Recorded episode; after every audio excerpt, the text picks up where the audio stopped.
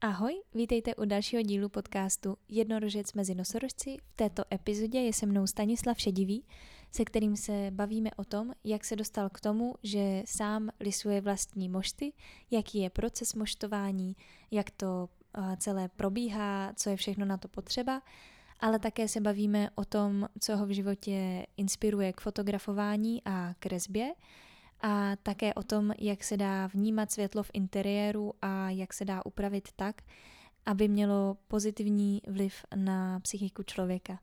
Tak já vám přeji příjemný poslech. Ahoj, já vás vítám u dalšího dílu tohoto podcastu. Dneska je tady se mnou Stanislav Šedivý. Ahoj. Ahoj Týno. A jak jsme se se Stáňou seznámili? My jsme se seznámili přes Nikol Frišovou na yoga víkendu a možná i předtím už na nějaký jogový lekci. A já jsem si ho sem pozvala proto, že mě zajímá, jak se dostal k tomu, že teďka vyrábí své vlastní mošty. Ale úplně uh, ze začátku bych uh, se tě chtěla zeptat, co jsi vystudoval. Já jsem vystudoval uh, strojírenství, fakultu strojní, mm-hmm. dělal jsem automobilové inženýrství, takže už vlastně od průmyslovky se to nějak navazovalo. A potom uh, jsem si vybral takový program dvojazyčný, takže jsem pak byl druhý, v druhé části magisterského studia ve Francii, mm-hmm. kde potom jsem teda i zůstal na stáž a pak jsem tam dostal nabídku práce po stáži, takže jsem tam nějakou dobu zůstal mm. a mhm. tím, že mě ta práce úplně nenaplňovala, kterou jsem dělal, takže jsem pak k tomu spíš začal hledat takovou tu uměleckou část. A ještě jsem vlastně k tomu nějakým způsobem studoval umění, design, architekturu, mm-hmm. který se vlastně tak jako doplňovalo s tím, po čem jsem toužil už předtím. Takže takhle takhle probíhalo tvé studium, takže umíš francouzsky, jo? Doufám, snažím se. A využíváš to i teďka? Jo, jo, jo, využívám. V práci mám nějaký kolegy, kteří jsou z Francie, mám mhm. spoustu kamarádů, spoustu známých, s kterými si občas voláme. A, uh-huh. a kde teda teďka pracuješ? Teď pracuju pro stavební firmu Bobcat, která uh-huh. je na Dobříši. Uh-huh. A tam dělám už čtyři roky necelý. Uh-huh. A jak ses od tohohle dostal k moštům? To bylo tak, že já mám kamaráda, který, který včelaří a mně se vždycky líbilo, že prostě měl takový ten, nějaký ten svůj, svůj produkt, že vlastně, když jsme třeba někam přišli, nebo takový mi to přišlo jako hezký dárek pro někoho, nebo i vlastně to, že něco tvoří. A můj táta dělával, nebo už jeho táta vyrobil takový list na mošt první, a potom můj táta jako vyrobil jiný, že jo, větší. A tak jako měli jsme, nebo máme sád, takže táta vždycky moštoval, mě to dřív samozřejmě nebavilo, že jo, protože jakákoliv práce jsem chtěl taky dělat něco jiného, než pořád jenom, že jo, pracovat. no a, a potom táta začal nějak vlastně i jako ten mošt pasterizovat, že, že nejenom dřív zkoušel různé metody, že prostě měl čerstvý mošt, zkoušel to zapasterizovat nebo spíš uchovat s křenem, což jako mě třeba nechutnalo, protože to bylo takový naperlený a ten křen mi v tom prostě nechutnal. Mm. Pak to zkoušel různě zahřívat, dávat do skleněných lahví. No a mně to vlastně pořád tak jako bylo něco, že že vždycky eh, prostě vy ten mož vůbec nepijete, já jsem ho tady dělal, že jo, a udělal prostě vždycky velký, všechno, všechno ve velkým, že jo. No a tak jako mi trošku na tom začátku štvalo, že vždycky to bylo ve velkých lahvích a vždycky jsme to museli vypít ze ségrou a vždycky jsme to nevypili, tak já to tady pro vás dělám, pak se tady skazí, že jo. No a pak nějaký čas potom vlastně, tak jak jsem mluvil o tom svým kamarádovi, tak si říkám, tyjo, tak já bych zkusil tohleto, takže jsem si přes uh, tátovo známou, která pracuje v pivovaru, vlastně domluvil, jestli bych od nich mohl třeba odkoupit lahve, už jako vymytý, chtěl jsem vratný, aby to bylo ve skle, aby to negenerovalo nějaký další odpad. No a to tak jako zafungovalo. Táta všechny věci vlastně vyrobil, ať už z drtičku na ovoce, nějaký místo, kde se, kde, v čem se to meje, mm. že jo, všechny tyhle ty různé věci. No a to tam tak jako všechno bylo připravený, i nějaký, nějaký vařič a nádobu, v který se to potom pasterizuje, takže tohle všechno jsme vlastně měli. tak já jsem si říkal, tak to by bylo jako sympatický to mít prostě v malých lahvích, že, že si to tak prostě jako v létě otevřeš a vypiješ si tu třetinku nebo ten mm-hmm. půl litr. No a takhle to, takhle to vlastně jako vzniklo tím, že já jsem asi před třema rokama zkusil udělat tak jako první, první množství a těm lidem to tak jako mě překvapilo, že to jako všem chutná, že to bylo jako dobrý a vlastně to tak jako vydrželo zapasterizovaný, že to můžeš mít, stačí, když je to v temnu a nemusí to být ani nikde v nějakém velkém chladu a prostě se tomu nic nestane, není tam nic přidaného mm-hmm. a je to jenom takový jako přírodní, přírodní zapasterizovaný produkt. Mm-hmm. Takže vlastně takhle to nějak vzniklo, těm lidem to prostě zašlo chutnat a mě to tak jako bavilo, že prostě to tak jako všem chutná, vždycky někomu něco přinesu a, a takhle no. Takže takhle se to tak nějak odvíjí postupně no. Mm-hmm. Já se ještě vrátím k, tý, k tomu křenu, protože mm-hmm. mě to hrozně zaujalo, jako jak, jak to zapasterizoval křenem, jak to... No to udělal jenom tak, že do těch nádob, kam se dal ten čerstvě vylisovaný mošt, vlastně už jenom ten, ten džus z toho, mm-hmm. tak uh, teď nevím, jaký to byl poměr, ale měl to v takových větších nádobách, vlastně nastrouhal křen a dal to do toho. Mm-hmm. A ten křen, nevím, nevím přesně, co se tam děje, mm-hmm. ale udrželo to ten mošt ve stavu, že se nezačal kazit. On vlastně jako takovým způsobem jako maličko byl takový naperlený, jak když, mhm. tam, jak když je tam trošku jako sodovka nebo mm-hmm. něco takového. Maličko se mu změnila chuť, ale ne tolik, to asi bylo spíš těma bublinkama, ale vlastně to bylo jako přírodně zapasterizovaný bez nějakého zahřívání na vyšší teplotu. Mm-hmm. Takže to asi táta, nevím, zkoušel, někde to možná vyčet, takže takovýhle byly pokusy. já jako znám uh, křen s jabkem, že mm-hmm. se mhm. jako nastrouhá mm-hmm. a mhm. přidává se různě k jídlům jako taková chuťovka. A pak ještě vím, že právě celer takhle umí reagovat, uh, třeba když se dělá, to jsem zase dělala já, uh, jako fermentovaná zelenina domácí, mm-hmm. tak když se tam přidá jako celer, takže právě tady ta kořenová zelenina s tím vytváří nějakou zvláštní kombinaci nejenom právě chuťovou, ale i, že nějak se líp fermentuje, anebo třeba asi i pasterizuje, mm-hmm. tak mě to jenom zaujalo, že s křenem to neznám vůbec. Mm-hmm. A co přesně teda znamená ta pasterizace? Pasterizace nejsem nějaký odborník mm-hmm. přes pasterizaci, ale co to teda spíš řeknu, co to znamená pro mě, nebo tak, jak to vnímám já, je, že uh, já vlastně uh, vylisuju mošt, mám z toho vlastně jenom tu šťávu, tu nechám třeba den, den do druhého dne odstát, protože většinou to dělám o víkendech, mm-hmm. takže jeden den se namoštuje, nechá se to ustát do rána, takže vlastně sedne nějaký ten, vlastně ten kal z těch třeba z těch dužin, který mm-hmm. teda tam není vůbec na závadu, ale nechám jako sednout ty větší kousky. No a potom druhý den to pasterizuju tak, že vlastně to zahřejvám na, dejme tomu, třeba 75 až, já nevím, 78 stupňů mm-hmm. a pak to stáčím do lahví. Mm-hmm. Takže ta pasterizace je teda v tomto případě tou teplotou. A teď nevím přesně, uh, co všechno se v tom děje, ale nemělo by to zničit ty důležité vitamíny, ale tím zahřátím to zničí nejspíš nějaký ty bakterie, které by, který by potom způsobovaly to, že se to začne kazit. Mm-hmm. Takže vlastně tohle to takže beru když, jako pasterizaci. Když je to do nějakých 70 stupňů, tak to můžou i lidi, co jí ro, třeba ne? Je to tak? Asi jo, nad Kdyby tím na jsem takhle nepřemýšlel, já nevím, hleděl. jestli přesně ta teplota může být i nižší, protože mm-hmm. ono je to pak třeba, to se mi stalo loni, už prostě toho možná bylo víc a ono třeba, když už je to chladnější potom, třeba i když jsou jako chladnější lahve a už jako ta teplota trochu klesá, tam jde určitě jako o to zahřátí. Mm-hmm. A potom třeba mě se některé ty lahve, jako že se to v tom začalo trochu kazit, že se tam začíná tvořit plíseň mm-hmm. a to si myslím tím, že to bylo už tou nedostatečnou teplotou. Mm-hmm. Ale to už ta teplota klesla, takže já vlastně nevím, jestli kdybych to zahřál na menší teplotu, jestli by to vydrželo nebo ne. Tohle mm-hmm. jsem mhm. vlastně neskoušel. Mm-hmm. Já jsem to bral rovnou jako už uh, ze zkušeností těch, který měl táta, protože Uh, pořád máme ve sklepě ještě mošt, který je tam prostě 10 let a je zapasterizovaný. Wow. Ta chuť samozřejmě nějakým způsobem zraje, ale mm-hmm. pořád je to prostě jako zajímavý a dobrý a vždycky to záleží na tom, jaká byla sezóna, prostě jaký bylo teplo, kolik bylo jablek, mm-hmm. kolik měli cukru a takže jako vlastně každým, je, každým rokem je to takového něco nového mm-hmm. jo, v té chuti.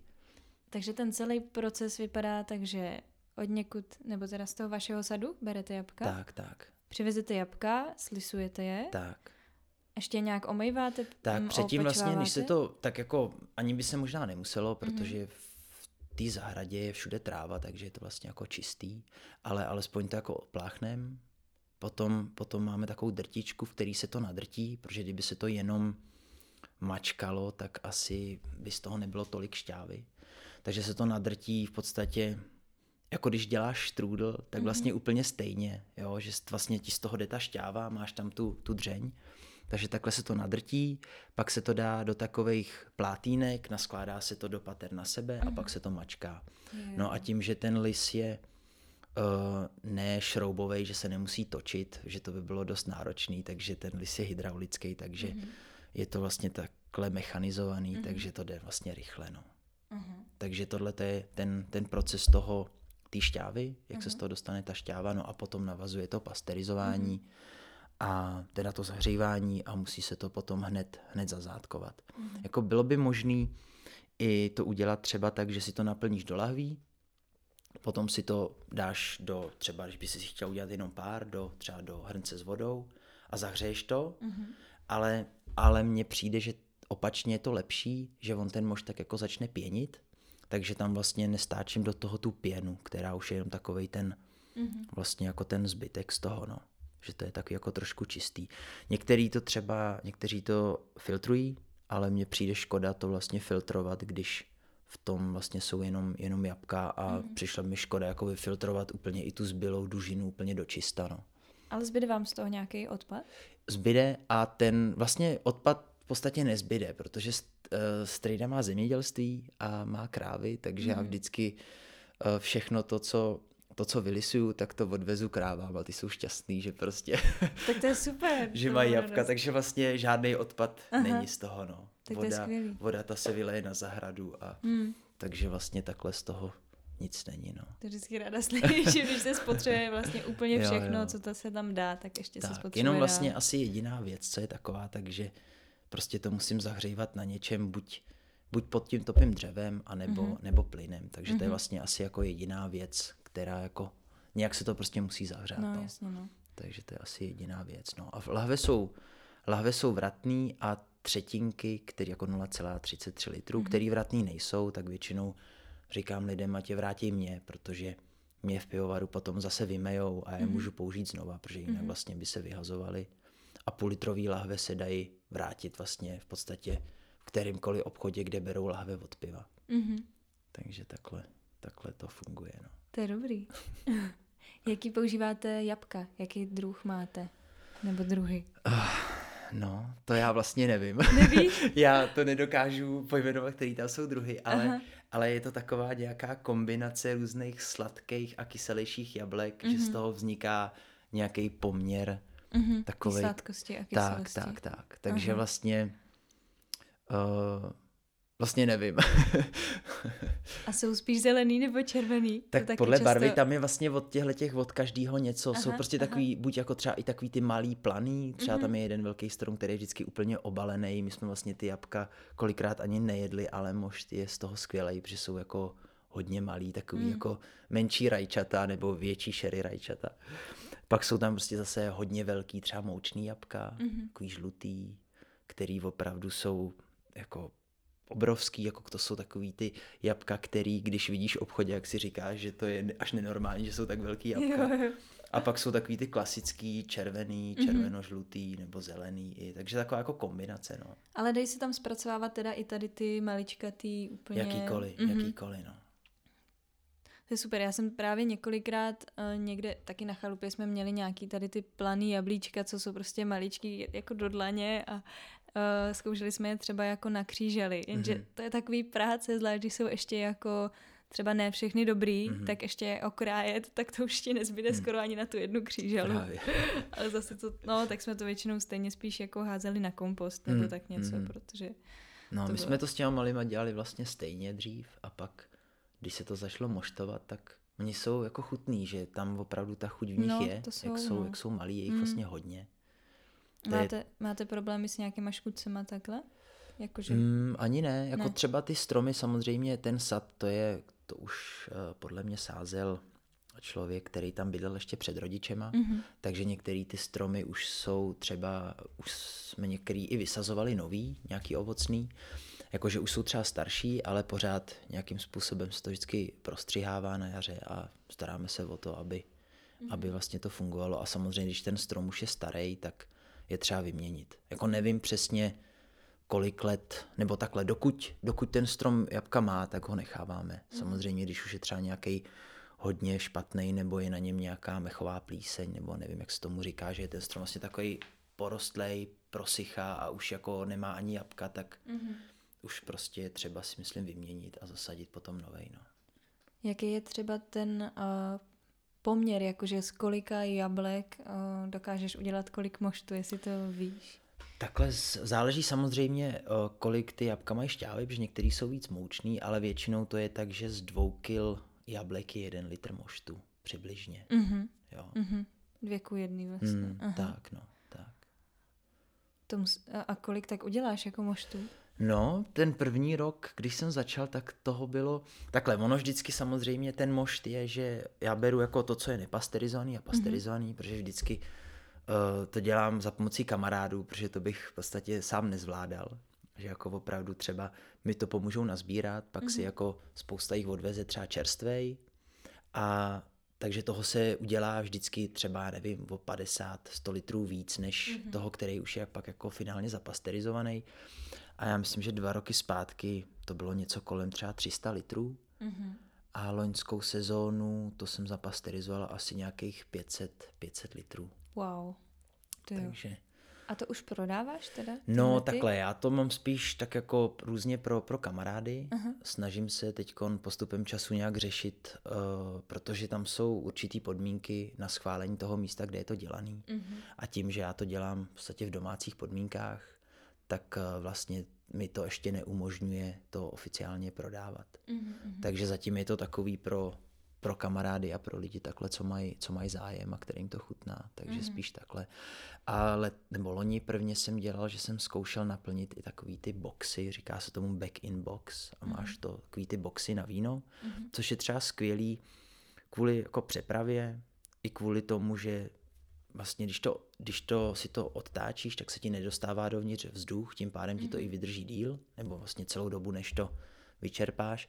Ale co mě na tom trochu mrzí, je, že vlastně z toho je ten plastový odpad a potom vlastně i ten karton. Mm-hmm, jo, mhm. takže, mm-hmm. takže jako mám radši, mám radši ty lahve, no.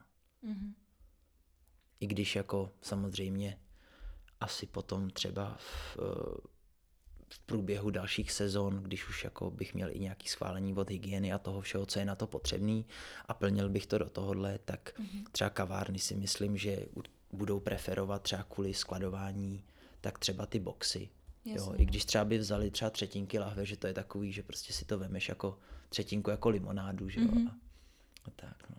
Takže s tím máš nějaký ještě tady větší plány jako dál? No, to tak spíš jako řeším, protože Aha. těch plánů je jako v různých věcech víc, jako Aha. jako kromě teda moštu, tak Aha. jako ještě jako jiné věci, které dělám, nebo které mě baví. Takže já vlastně tak jako zkouším, co, co je nějakým způsobem zvládnutelný a potom, kdybych to třeba už chtěl dělat v nějakém větším množství, tak si myslím, že bych potřeboval hlavně teda to místo na to už dedikovaný a potřeboval bych určitě i někoho, kdo by třeba se tomu vždycky v té sezóně věnoval, protože tím, že mám ještě práci na plný úvazek mm-hmm. a tohle to dělám vždycky o víkendech, vlastně to je, dejme tomu, že třeba za 4-5 víkendů, když je teda už ta sezóna, nebo mhm. ono postupně to dělám tak, že vždycky, když jabka začínají padat, tak se vždycky postupně sbírají a pak až na konci, když už jako začíná už být taková větší zima, tak už se třeba ty poslední se třesou, domoštuje se to a mm-hmm. tím už vlastně jako to končí. No. A spíš teda berete padaný a ty, co... Ty, no, co... tak tím pádem, jak to třeba padá, tak berem, že už jsou prostě zralí jo. a samozřejmě nesmí být uh, plesnivý. Mm-hmm. Jo, takže jabka, které jsou plesnivý, tak to vůbec, ty se musí dát na kompost nebo prostě se do toho nedají, do toho moštu a berou se prostě jenom popadaný. Nevadí, když jsou třeba natlučený, ale mhm. nesmí být plesnivý. No. Nevadí si, myslím, ani když jsou třeba nakousnutý od, já nevím, od voz, který to, který to vykousávají. Aha. Ale prostě hlavně ne plesní, protože to už by vlastně tam byla nějaká ta bakterie v tom, která by tomu vadila. I když třeba by se to nějakou tu teplotu asi zničilo, ale potom uh, by v tom byla taková ta plísňová zemitá chuť, jo, jo, jo. která vlastně mm-hmm. to kazí. No, mm-hmm. Takže to proto, proto jo. se to do toho nedává. No. Takže vlastně tím pádem já to nechávám tak, mě to vlastně dává i ten čas, protože já bych to za jeden víkend nestihl, takže jsem vlastně rád, že to tak jako postupně zraje, padá mm-hmm. a postupně se to zmoštovává. A to trvá zhruba jak dlouho takovýhle proces, než máš 500 litrů? Tak třeba těch 4-5 týdnů, Aha. že jako za víkend, eh, když třeba, samozřejmě, když mi pomůžou kamarádi mm-hmm. A třeba rodiče, že jo, tak, eh, tak dejme tomu, že těch 4-5 víkendů, tam jde spíš jako o to, o to, o to sbírání, ono to, jde, ono to jde jako dost rychle, že mm-hmm. nazbíráme třeba, ono to jde i tou kapacitou, co máme, takže naplníme takovou velkou nerezovou nádobu, v který mm-hmm. je mhm. třeba 120 litrů za jeden víkend, takže to je tak vlastně akorát a spíše to kvůli tomu, abych já to pak druhý den stihl zapasterizovat, protože ono trvá tím, že já to ohřívám v takovém velkém nerezovém hrnci, takže mám i kapacitu tu, takže nějakou dobu trvá, než se to nahřeje, takže já zvládnu třeba těch 120-140 litrů pak zapasterizovat za jeden den a samozřejmě potřebuji někoho, aby mi pomohl, když já to plním, tak aby ten druhý člověk to víčkoval rovnou, mm-hmm. když je to horký, mm-hmm. no, aby se to zavíralo. Jasně. Protože i eh, když uh, když se ten mošt eh, pasterizuje tak, aby to vlastně bylo tak jako zahřátý, zavíčkovaný, takže se vlastně i nějaký ty zbytkový bakterie, které by mohly být na těch víčkách, tak se to tou teplotou zničí. Mm-hmm. Vy děláte ještě uh, nejenom z jablek, že jo? Nebo t- Já jsem zkoušel různé kombinace. Jo, jo. Zkoušel jsem kombinaci s řepou, Aha. s červenou a potom ještě s rakitníkem. Aha. A to vlastně vzniklo tím, protože řepu táta zasadil na zahradu a rakitník má náš soused, který vlastně většinu rakitníků nevyužil, takže, takže vlastně jsem dělal takovýhle různý pokusy, kterého teda bylo mý množství, mm-hmm. ale, ale vlastně byly to takový zajímavý, zajímavý příchutě a vlastně i barvy. A je ten proces jiný? Ten proces uh, jiný není, ten je stejný, mm-hmm. jenom samozřejmě, že jsme zkoušeli s kamarádem nějaký poměr, kdy ta chuť, kdy ta chuť je dobrá, kdy to je, dejme tomu, pořád nějakým způsobem moštový a řepový dohromady, mm-hmm. to mhm. samý s raketníkem a a u rakitníku je ten problém, že se to strašně blbě sbírá. Hmm, jsou maličkatý, že Maličky a když uh-huh. už je to zralý, tak se to tak jako uh, rozmačkne, že to nejde ani utrhnout, uh-huh. takže je dobrý to třeba ostřihat ty větve, dát je jako do brazáku a pak se to z toho oloupe. Aha, no. Takže takhle, protože rakitník je takový keř, který roste strašně rychle, až tak jako takový prostě takový křový je to. Mm-hmm.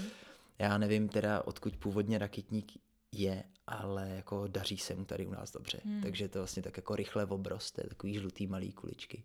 Já myslím, že jsem na ně někde taky narazila na čerstvý, ale znám ho spíš sušený. Hmm. Že jsme ho dávali hmm. jako do čaje. Jo. Taková zajímavá kyselá chuť hmm. tam. Je v tom hodně vitamínu C, hmm. údajně snad víc než v citrónu. Hmm. A je to opravdu takový hodně trpký, mi to třeba chutná, hmm ale jako spoustě lidem zase nechutná, že to je moc trpký nebo hmm hořký. I když ta ten poměr nebyl zas tak velký s tím moštem, ale je pravda, že na tu chuť to vliv trochu má. Mm-hmm. A, a hlavně to mění i barvu takovou víc jako do žluto-oranžova. To i s tou řepou. Vím, že má hodně lidí jako problém, že třeba nedokážou, já teda miluji i řepovou šťávu, hmm. ale že nedokážou právě mm, nějak si přijít na chuť té zemitý mm-hmm. jako zeleniny, mm-hmm. jako takový. Přitom ona je sama o sobě poměrně sladká, že jako mm. když si nakrájíš jako fakt dobrou čerstvou řepu, tak jako ta chuť je převážně mi přijde jako sladká, jako nějaká zemitost tam je, ale někomu vím, že to prostě mm. vadí. Mm. Takže chápu, že je to ten tak. poměr to jablek prostě jako... Nechce, takže proto se mi líbí, že vlastně je takhle jako víc těch různých variant. No a další variantu, kterou teda už jsem chtěl dělat loni, ale mm-hmm. nestihl jsem to, abych chtěl zkusit udělat cider. Mm-hmm. A cider vlastně tím klasickým francouzským způsobem, že ono je několik způsobů, jak se dělá cider, ale chtěl mm-hmm. bych to zkusit vlastně tím, že to vlastně bude přírodně nakvašovat, ale spíš potom tak jako postupem času pátrám a zjišťuju, jak co a jak se musí dělat, mhm. protože co jsem se zatím dozvěděl, tak musí být správně odhrnutý ten moment, kdy naplníš lahve, aby uh, se to doperlilo, v podstatě taková ta perlivá chuť, která je tak, aby se to vlastně jako dokončilo v těch lahvích, mm. ale zároveň, aby se nevystříleli víčka, Aha. jo, a nebo aby nepraskla lahev, proto Aha. většinou na cidery dávají špunty jako na šampaňský s tím drátkem, ale samozřejmě to musí být správný moment, protože by asi mohla prasnout i lahev, kdyby to třeba pak hodně kvasilo v té lahvi. Asi záleží, co mm. je to za lahev, jak je to silný sklo. U tady toho kvašení, to se tam pak musí přidat cukr, nebo ne? No právě, že myslím, myslím si, jestli se nepletu, tak tím francouzským způsobem vyrábění cideru, tak tam se právě cukr nepřidává, abych to jo. chtěl dělat bez toho přidaného mm-hmm. cukru. Mm-hmm. Pak je jako samozřejmě další způsob, že se to třeba doživuje nějakýma kvasnicema a nebo dávají se tam kvasnice a nějaká živná sůl, která jako živí ty kvasnice a tím mm-hmm. pádem to pomáhá tomu kvašení, protože to musí mít nějaký procento cukernatosti, aby to zašlo kvasit. Mm-hmm. Já vím, že to je právě takhle u kombuchy a mm-hmm. že to je vždycky i v tom složení napsaný pak ten cukr, mm-hmm. ale že mi už kolikrát někdo vysvětloval, že ten cukr už v tom vlastně není, protože to snědla ta houba. Mm-hmm. Ten, mm-hmm. Ta kombucha se vyživila tím cukrem, takže ten je tam spíš jako informace, že mm-hmm. tam mhm. někdy byl. No. Mm-hmm.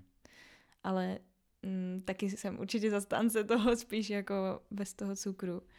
Uh, přemýšlela si, že bys třeba mm, si našel nějaký kurz ve Francii, když jako vlastně umíš francouzsky, zajímá tě i tenhle postup? No, já jsem teda popravdě nepátral po nějakých kurzech, já jsem se třeba ptal mých uh, známých nebo rodina, u který jsem chvíli žil ve Francii, který jsou mm-hmm. přímo z Bretaně, což je vlastně tato oblast. Mm-hmm. A mhm. to mi vlastně pak přišlo zpětně zajímavý, jak se to tak propojuje. A takže ještě nějak víc jsem potom do detailu nepátral, ale určitě je to jeden z způsobů, kterých bych pak chtěl třeba víc, víc proskoumat a zjistit. Mm-hmm. Třeba jak, eh, jestli někdo sdílí nějaký postupy, nebo jestli každý má jiný mm-hmm. protože tam je opravdu jako jablek hodně, cider se tam dělá. A je pravda, že tam, tam jako jsem uh, ochutnal takovej ten uh, pravý cider, že tady třeba dřív jsem ho nepil. Já jsem ani dřív teda nepil moc víno, že mi nechutnalo. A, mm-hmm. Ale vlastně tam jsem tak tomu jako přišel na chuť přes, přes jídlo víc, protože se to tak jako doplňuje mm-hmm. těm chutím jídla. No. Chtěl by si teda z toho vytvořit někdy později nějakou svoji jako značku? To bych vlastně chtěl, to je takový, no, mě tak jako nějaký čas zpátky různě kamarádi začali říkat Stanďoure. Já jsem si říkal, že jako, že jako dobře jako takový název může být Stanďourův mož, což je vlastně tak, tak, jako, tak jako blbý a trapný, že vlastně si to pak jako každý zapamatuje. Aha, je to tak. A vlastně mám jako vymyslený už i etikety, Aha. ale tím uh, jako spousta tak jako kamarádů mě pořád popichuje a smějou se mi, že mi to vlastně jako všechno trvá, ještě nemám, kdy budeš mít etikety a kdy už nám přezeš ten mošt a kdy to konečně nějakým způsobem skalkuluješ a mm-hmm. tohleto a tamto a, a já to tak jako postupně nějakým způsobem posouvám, ale, ale trvá mi to. a tak jim vždycky na to odpovídám, že dobrý věci chtějí čas. takže, vlastně, takže vlastně jo, je tam, je tam tahle myšlenka, ale je to braný asi tak v nějakým v nějakém udržitelném množství, aby v tom aby v tom byla ta, ta láska, že to tak řeknu, a aby Aha. to nebylo úplně jako nějaký... Jako biznis velký. Aby to nebylo tak jako mm-hmm. přehnaný. Jako třeba se to tak jako potom překlopí do něčeho většího, ale to vlastně nevím zatím. Jo. Mm-hmm. Je teda pravda, že uh, loňskou sezónu kamarád přišel na to, že se ruší jedna moštárna, mm-hmm kde teda původně jsme scháněli, nebo kamarád scháněl nějaký nádoby na to, v čem to pasterizovat, protože uh, ten, tu nádobu jsme měli jenom jednu, táta pak vyrobil další teda mm-hmm. teďkon, ale tak vlastně úplně náhodou si přišlo na to, že kousek uh, vlastně od vlastně já jsem ze Třebska, což je kousek od Příbramy, mm-hmm. takže tam vlastně vedle rušili moštárnu. No a takže jsme tam jeli jednou se podívat, přivezli jsme nějaké věci, no a pak jsem o tam vozil vlastně věci asi půl roku, nebo možná rok. A přivezl jsem si domů spoustu různých lahví, mm. nějaký třeba korun, korunky na zátkování mm. a potom takovýhle věci. A přivezl jsem i spoustu různých skleněných lahví, které jsou uh, ty, které se dřív používaly různě na hanáckou kyselku matonku, mm. 0,7 litrů, mm. kterých teda mám velké množství a ty bych chtěl taky postupně plnit ale samozřejmě, že to souvisí i s tím, třeba už jak se se ptala na tu, na tu jako velikost toho, jak bych to chtěl třeba dělat velký, tak to je taková trošku otázka, protože lahví je teda asi tak jako na velký moštovar, nebo jak bych to popsal, na velkou moštárnu, ale spíše to tou kapacitou a tím, jako kolik je to zvládnutelný, protože potom je třeba to nějak ty lahve made. A to je vlastně taky dost náročný proces. Mm-hmm. Protože loni se nám s kamarádem stalo, že když jsme měli lahve, že jsme to měli jenom vlastně horkou vodou, pak jsme to vyplachovali studenou vodou a zjistili jsme, že to nestačí, protože eh, je tam potřeba nějakého potravinářského čistidla, mm-hmm. který zničí ty bakterie v tom, protože potom ani ta teplota, při který jsme to stáčeli, je pravda, že by se třeba měly i zahřívat ty lahve, což my jsme nedělali, tak eh, potom tam vznikla nějaká plíseň, takže dejme tomu, že třeba, nevím, 80-90 lahví se prostě skazilo. Mm-hmm. Jo, tím, že tam vznikla nějaká plíseň v té mhm. lahvi, ne, že by popraskali lahve nebo něco se stalo, ale tohle to byla taky vlastně taková věc, na kterou jsem předtím vůbec nemyslel, že by se to mohlo stát. Mm. Takže vlastně takhle to nějak jako vzniká a je otázka, kam, kam, kam to půjde. Ale je to pořád takový nějakou formou, že mě to, že mě to baví. Mm-hmm. Takže takhle to vlastně vzniká. A mě, mm, ty jsi říkal, že teda na všechno je čas a že jsi to ještě jako nevymyslel, ale jestli třeba máš představu, um, kolik třeba podobný mošty stojí, nebo kolik by mohla stát pak takováhle lahev? To představu mám, já Aha. jsem dělal různý, uh, různý kalkulace, třeba protože je několik způsobů, že třeba lidi si můžou přivést svoje jabka do nějaký moštárny, mm-hmm. kde si to, eh, který si nazbírají, přivezou si to tam, ta moštárna jim to nalisuje, i zapasterizuje, můžou si tam koupit přímo jako nádoby, do mm. kterých jim to oni dají, ať už ty boxy, o kterých jsem mluvil, nebo do nějakých lahví. Takže tohle je třeba jeden způsob. A pak je spousta moštáren, který to vyloženě dělá, že se tím, že se tím živějí. A jsou různý i biomoštárny, který mm. opravdu mají tu certifikaci na to, což je vlastně tak jako další věc, že není jednoduchý tyhle ty všechny věci mít a trvá to vlastně nějakou, nějakou dobu a mně se vlastně líbí ta myšlenka toho biomoštu, že je to vlastně jako přírodní mm-hmm. a nejsou to, nejsou to vlastně kupované jabka nebo jabka s nějakým původem, který já pořádně neznám nebo Jasně. Znám původ, ale nevím třeba co, co se tam děje, takže mm-hmm. tím, tím, že ty jabka doma máme, takže tím to vlastně takhle všechno vzniká a jsou tam i zahrady, kde se můžou dosadit další stromy. Jak máte velkou zahradu zhruba na takovýhle množství no. moštů? No, ona vlastně tak velká není, ale ty stromy, jak se dřív jako o ně táta staral hodně a tak mi přijde, že těch jablek rodějí hodně, mm. ale já nevím, jestli tam je třeba 20 stromů. Je pravda, že pak třeba některý jabka jsem bral i od tety, která vlastně taky všechno nespotřebovala na zahradě, pak i třeba různě od, od sousedů, který prostě si nazbírali pár jablek do sklepa a vlastně jim to stačilo, takže já jsem pak třeba zbytek dal do moštu, nějaký mošce mi samozřejmě přines potom mm. a takže vlastně jako takhle, no, jako zas tak velký to není, ale je pravda, že ty stromy dávají zatím hodně jablek. Mm. Takže jestli jich třeba je opravdu 20 nebo přibližně, nevím, mm. jako to číslo úplně přesně. tak to jo.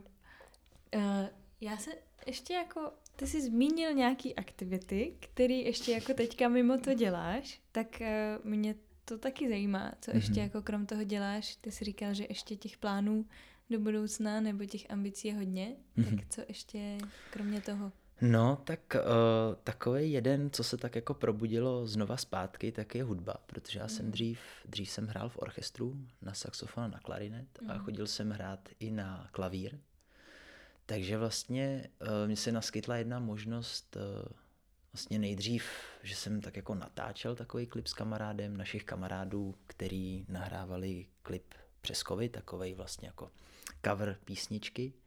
No a mě se to tak jako líbilo, tak jsem zjišťoval, jestli bych si příště mohl místo natáčení zahrát s nima a potom vlastně to vyšlo. Mm-hmm. A vlastně mě nadchlo zpátky tohleto, protože já jsem dřív hrál vlastně v orchestru, ale tahlo mě to i trošku jako víc k jiný hudbě, než, než vlastně, protože to byl dechový orchestr, takže samozřejmě tam byly některé klasické věci, pak jsme hráli nějaký jazzové věci, které mě samozřejmě bavily potom víc. Takže tohle je vlastně jedna z věcí, ke který bych postupně zase se chtěl nějak víc věnovat. No a potom z dalších věcí uh, určitě to souvisí s nějakou, s nějakou touhou, která asi byla vždycky po nějaký, uh, po nějakým uměleckým realizování se. A takže mě vždycky zajímala kresba, malba, mm-hmm. potom vlastně i různý, různý produkty, jak, eh, protože já teda se, sice jsem dělal strojařinu, pak jsem nějakým způsobem navazoval, eh, když jsem studoval auta, tak mi přijde, že eh, ta další touha je v nějakém třeba, mě zajímá nábytek, světla, brýle mě zajímají, a vlastně světla mě zajímají třeba i hodně, nebo i vlastně to jako navrhování těch interiérů, jako třeba, dejme tomu z psychologického hlediska, jakým mhm. způsobem je to postavený, jaký to má vliv uh, na lidi, kteří v tom žijou, ať už je to, dejme tomu, barva světla, mm. ta nálada, ladění toho prostoru. Mm. Takže tohle je vlastně jako jedna z dalších věcí. A ono se to nějakým způsobem prolíná, protože mě vždycky zajímala architektura, a vlastně nějak se to tak jako všechno, všechno různě proplétá, mm-hmm. takže, takže tohle je vlastně jako další z věcí. A nějaký čas zpátky, já jsem dřív spolubydlel, můj spolubydlící se odstěhoval, mm-hmm. takže jsem se pak rozhodl, že ten byt teda se budu snažit držet, protože ten byt je dost velký na to, aby se tam vešel nějaký takovýhle prostor. Takže tak předělávám část na takovýhle nějaký ateliér, kde se mm kde bych vlastně tyhle ty věci chtěla realizovat. Mm. A moje ségra, ta se realizuje v, v šití, takže ta už tam vlastně nějakým způsobem sdílí se mnou část, takže šije, takže chodí tak jako mm. přes den většinou, když má čas, takže chodí šít, takže začíná mít taky první nějaký svoje zakázky, teď taková svatební sezóna, takže jo, jo. šije svatební šaty a podobně, takže se to tak vlastně nějakým způsobem prolíná. Uh-huh. A tím, že tím, že můj táta táta je vyučený strojní zámečník a vždycky ho bavilo dělat různé věci, vyrábět mm-hmm. a mhm. takhle vlastně k takový jako soběstačnosti, dejme tomu, že možná tím i vlastně vzniká spousta týhletý zeleniny a moštů a podobně, že vlastně si všechny ty věci k tomu vyrobil, aby si to mohl vlastně udělat sám a nebyl třeba v těchto těch věcech závislej, tak tam mi vzniká nějaká složka, která která je spojená hodně s manuální prací, mm. Takže vlastně mě baví ty věci potom jako vyrábět. Ne, že bych třeba, jako nenaplňuje mě to, abych třeba linkově vyráběl nějaké věci. Mě baví prostě ta fáze ty věci vymyslet, vyrobit třeba jako prototypy nebo s pomocí uh, táty nebo mm. různě lidí, kteří třeba v tom mají víc zkušeností než já. No a vlastně nějakým způsobem se takhle jako postupně realizovat, takže jako mě, kromě teda světel, fascinují i jako židle a různé stoly a vlastně to na mě působí tak, jako že to je důležitá část, kdy se třeba potom jako lidi potkávají a vytváří to nějakou atmosféru. Mm-hmm. Takže vlastně takhle se to nějakým způsobem všechno, všechno prolíná. Ty jsi zmiňoval nějaký psychologický hledisko, a co se týče vztahu k prostoru. Mm-hmm. Tak jestli třeba máš uh, nějakou metodu nebo knížku nebo něco, co tě inspiruje, jakože třeba vím, že jsou ty metody Feng Shui, mm-hmm. které navrhují mm-hmm. jak interiér, tak uh, mm-hmm. občas i vůbec postavení toho domu, do jakých směrů a tak. Tak uh, jestli máš něco takového? Uh, nebo je to Feng Shui určitě uh, to mě zajímá, o tom jsem uh, si něco, něco studoval, mm. ale vlastně ta psychologie nebo to, na co navazuju, je taková vlastně vlastní zkušenost, protože uh, mně se stalo, že jsem si prošel takovým vyhořením a, a vlastně já už jsem se tak jako postupně začal v těch všech věcech ztrácet a už jsem vlastně byl taky hodně vyčerpaný a už jsem v podstatě nemohl spát. A vlastně potom potom jsem se odstnul vlastně na léčení. Mm-hmm. a to mě vlastně přivedlo i k této myšlence, jak prostě je spousta věcí, ať už třeba je to světlo, nebo vlastně ten prostor, nebo to, kde žijeme, jako důležitý k tomu, aby jsme jako si nějakým způsobem odpočinuli, protože já jsem jako vůbec neuměl nějakým způsobem odpočívat, nebo i když jako, dejme tomu, jsem se snažil spát nebo odpočívat, tak vlastně pořád tam v té hlavě něco běží. A vlastně tohle to mě hodně přivedlo na tu myšlenku nějakým způsobem si udělat ten prostor i k tomu nejenom jako k fungování, k práci, ale i potom jako k odpočinku. Takže vlastně i tohle je to hledisko, co mě vlastně k tomu zajímá, aby těm lidem vlastně bylo dobře mm-hmm. pro tu aktivitu, kterou, kterou potřebují. Mm-hmm. Že to může být práce, může to být odpočinek, může to být nějaký setkávání se s ostatníma. Mm-hmm. Takže takhle vlastně to nějakým způsobem na to navazuje.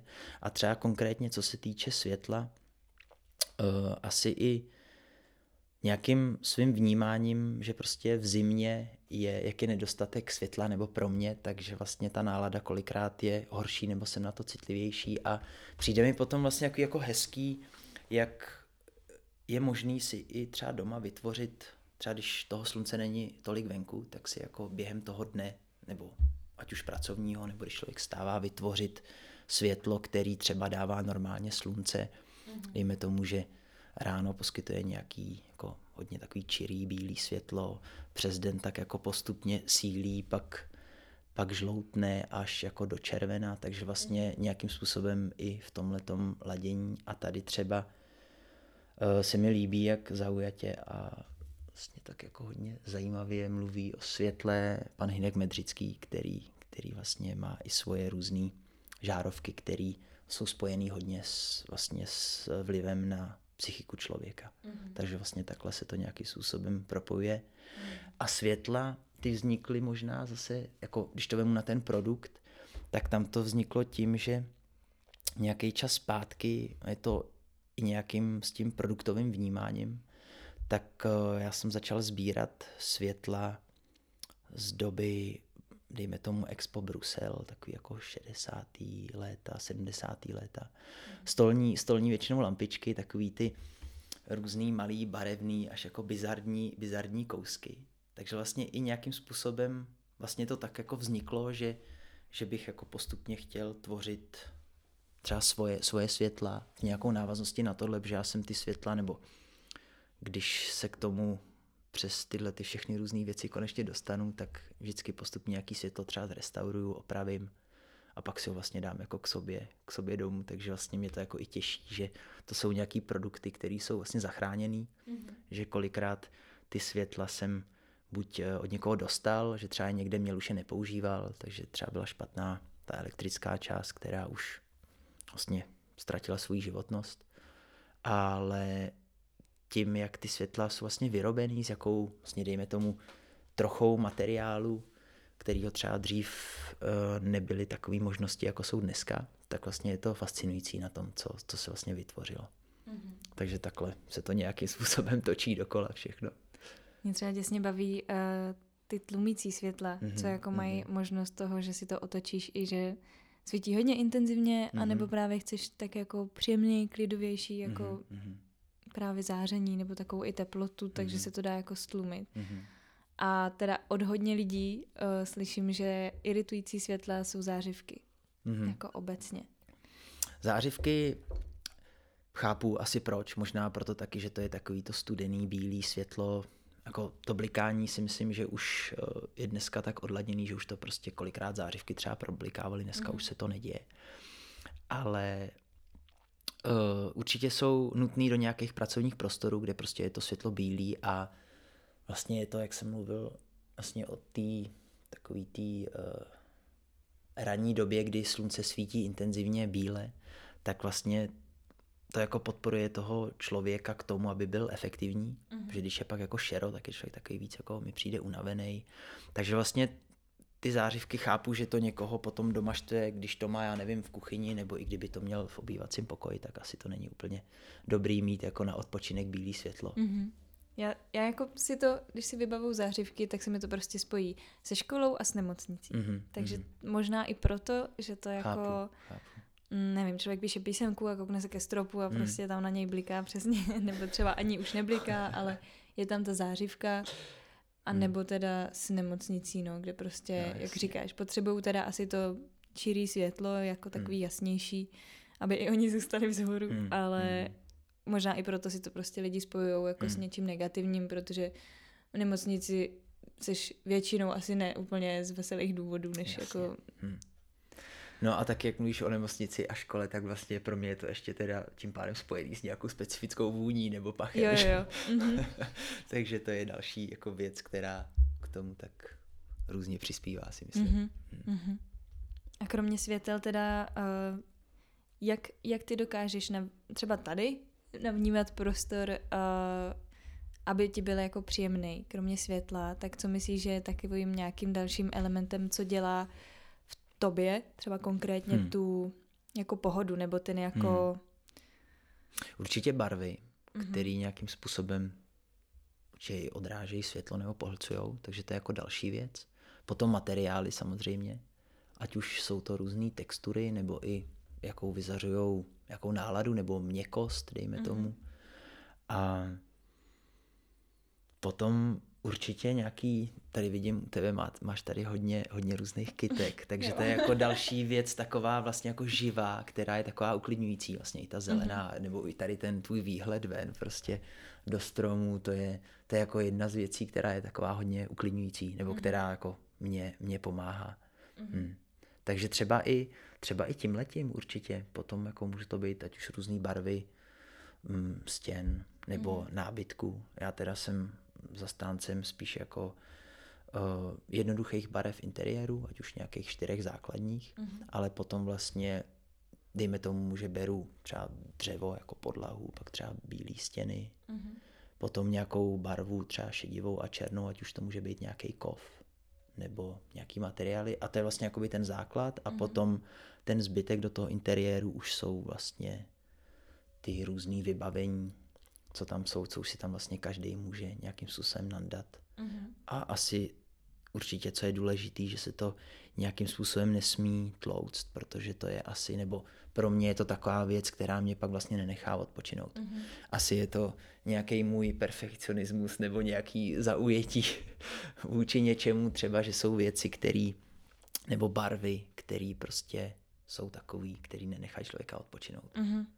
No já, ne, já myslím, že je to naprosto jako takový takový přirozený, jakože myslím, že každý může mít to vnímání barev trochu jiný, mm-hmm. že mhm. prostě na někoho je klidová modrá a na někoho, na někdo může být v klidu i v červené místnosti. Mm-hmm. Jako myslím mm-hmm. si, že to je někde asi jo, každým asi, vevnitř. Tak. Asi, asi to má nějaký třeba obecný, mm. by se dalo asi jako schrábnout uh, jako procento lidí, co by červená místnost iritovala, nebo mm-hmm. teď mě mm-hmm. napadá zrovna červená. Ale uh, myslím si, že každý to může ještě cítit jako jinak. Mm-hmm. Ale sama za sebe jako vím, že třeba mě děsně uh, vyčerpávají místnosti, které jsou přeplněné věcma. Mm-hmm ať už to je jako jenom nábytkem, anebo právě dekoracem, mm-hmm. co je prostě Souhlasím. milion poliček, milion mm-hmm. sošek, obrázků, eh, fotek, eh, různých cerpetiček kolem, mm-hmm. tak to vím jako sama za sebe, že tam jsem za mhm. chvilku mm-hmm. úplně taková mm-hmm. jako já jdu asi ven, nebo já nevím.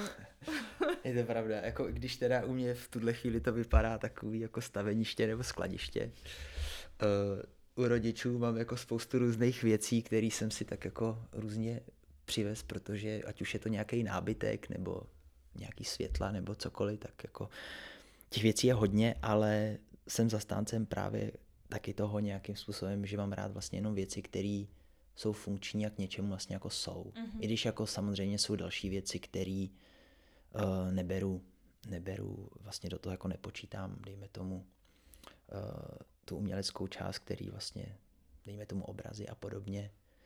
Eh, může se zdát, že nejsou funkční, ale vlastně pro mě to má jako velkou nějakou energetickou hodnotu mm-hmm. a mhm. nějakou třeba i vzpomínkovou a něco, co z toho vyjadřuje, takže třeba zase taky nemám rád různé sošky a podobně, na co se ti v podstatě jenom pokládá prach, zabírá ti to místo a nebo že máš prostě věci někde vyskládaný, ať jak mývali naše, nebo mývají naše babičky různý uh, broušený sklo, porcelány. Jo, jo. Mm-hmm. Mně to přijde hezký, ale přijde mi to hezký, když se to jako opravdu používá. Když mm-hmm. už mhm. teda aspoň se to používá na nějaký, většinou to je na nějaký sváteční mm-hmm. obědy, večeře, dny. Takže to aspoň, aspoň takhle, ale přijde mi škoda, že to třeba jako nepoužívá víc, že bychom si mohli ten každý den udělat v podstatě sváteční mm-hmm. a ne jenom že se to jednou na Vánoce vyndá, umeje se to a možná se to i použije.